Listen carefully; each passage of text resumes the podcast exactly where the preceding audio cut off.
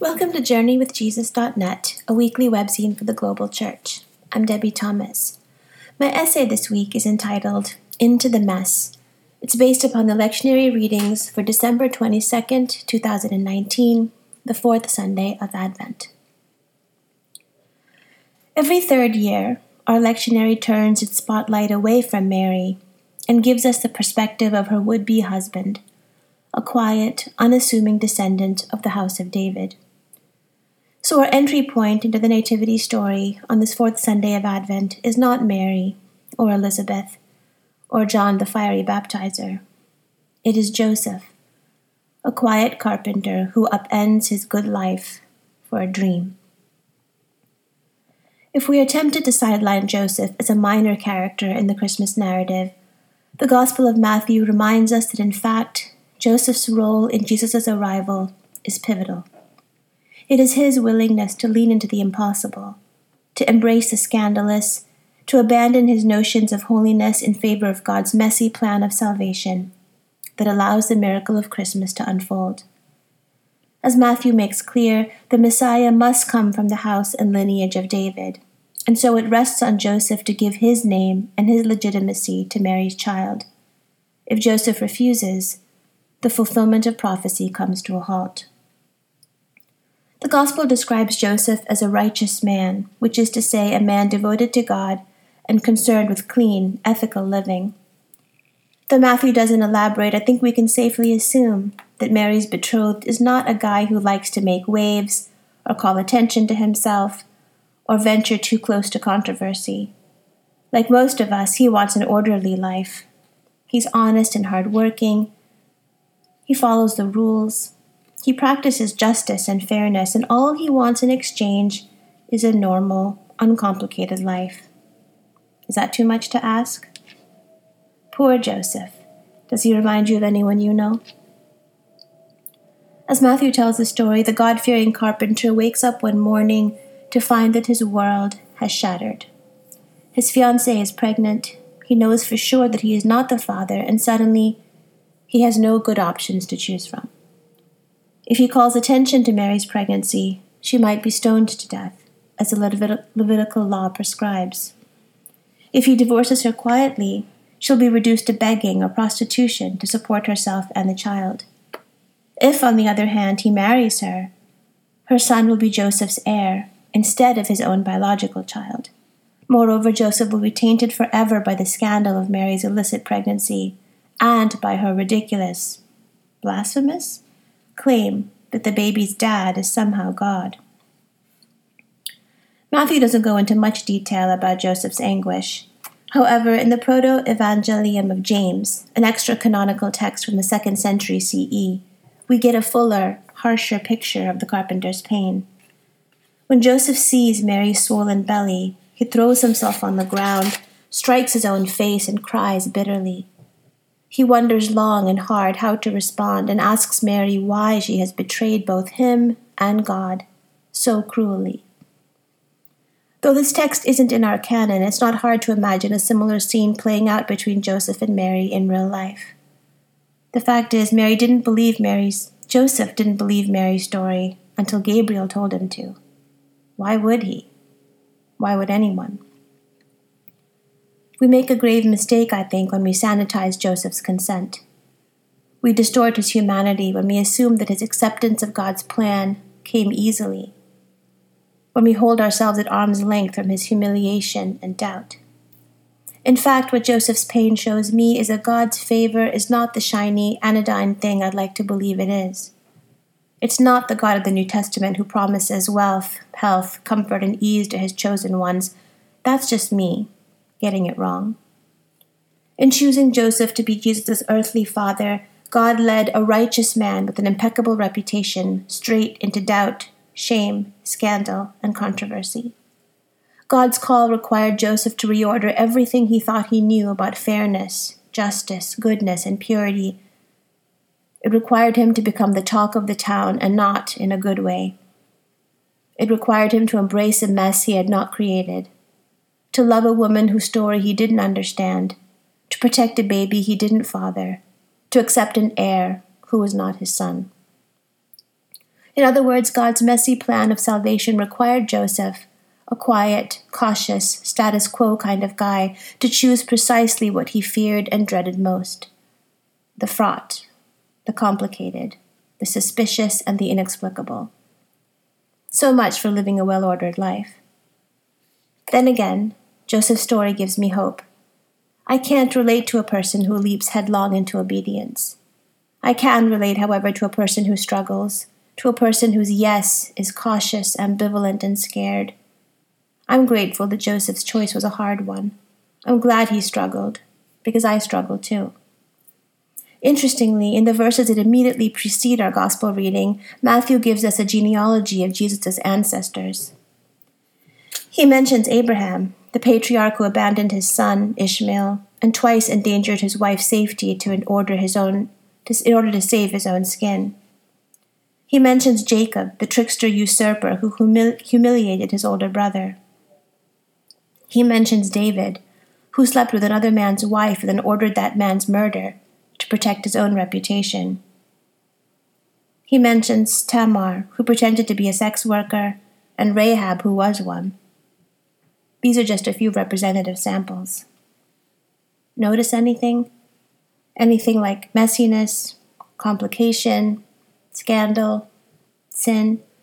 How interesting that God, who could have chosen any genealogy for his son, chose a long line of brokenness, imperfection, dishonor, and scandal.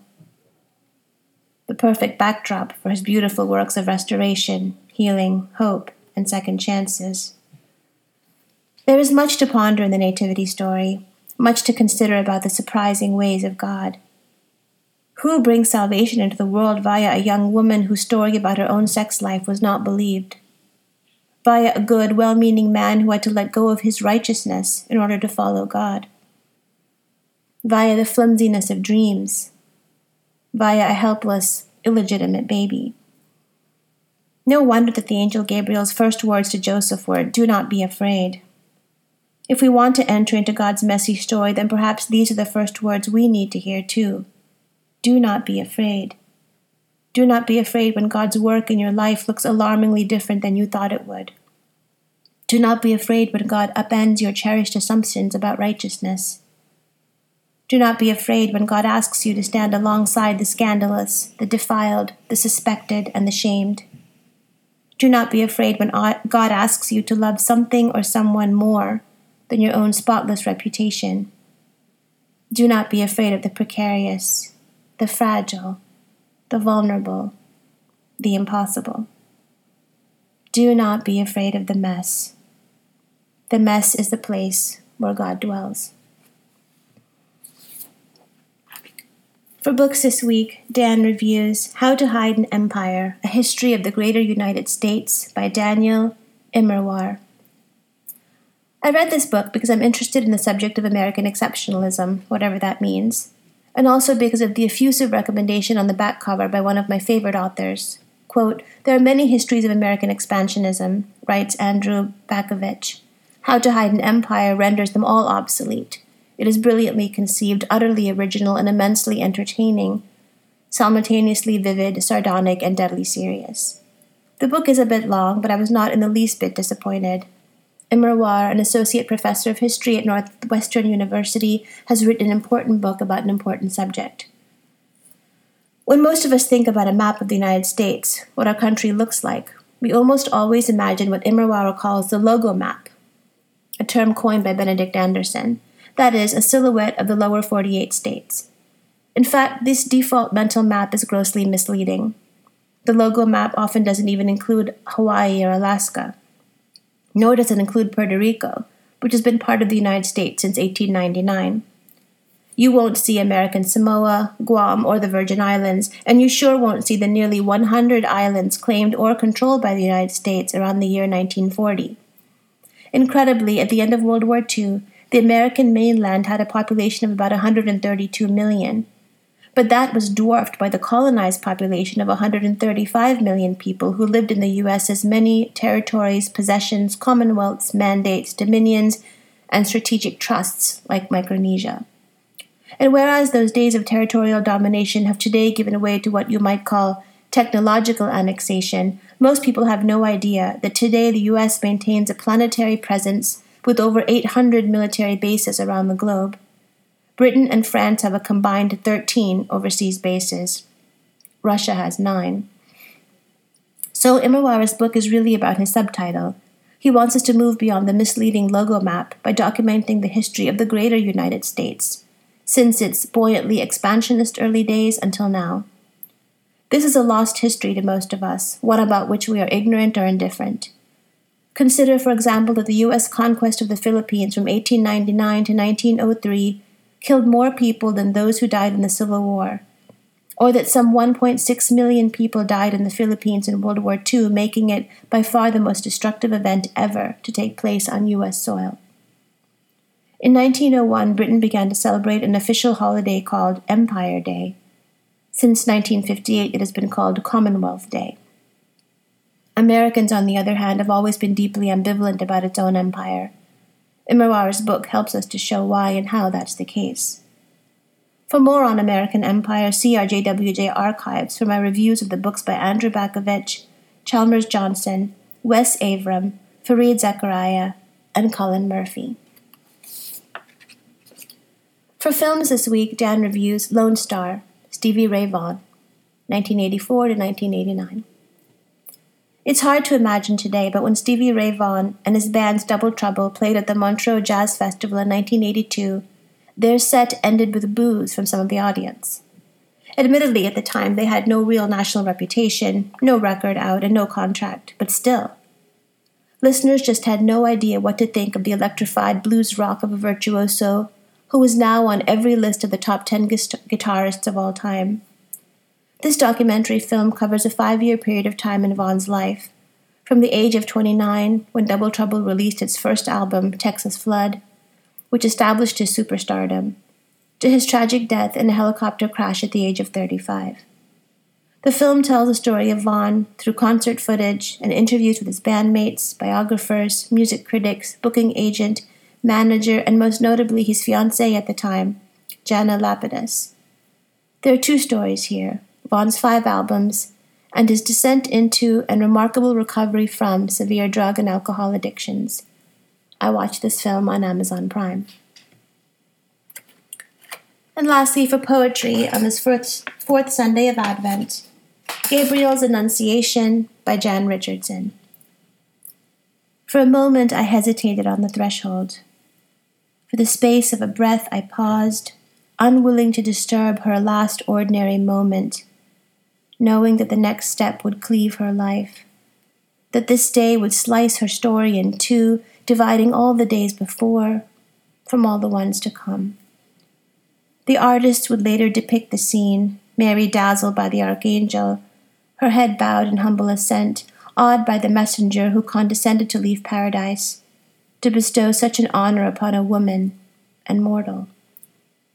Yet I tell you, it was I who was dazzled, I who found myself agape when I came upon her, reading, at the loom, in the kitchen, I cannot now recall, only that the woman before me, blessed and full of grace, long before I called her so, shimmered with how completely she inhabited herself, inhabited the space around her, inhabited the moment that hung between us. I wanted to save her from what I had been sent to say, yet when the time came when I had stammered the invitation, history would not record the sweat on my brow, the pounding of my heart, would not note that I said, "Do not be afraid," to myself as much as to her. It was she who saved me, her first deliverance, her "let it be," not just declaration to the divine, but a word of solace, of soothing, of benediction. For the angel in the doorway who would hesitate one last time, just for the space of a breath torn from his chest, before wrenching himself away from her radiant consent, her beautiful and awful yes. Thank you for joining us at Journey with Jesus for December twenty-second, two thousand nineteen. I'm Debbie Thomas.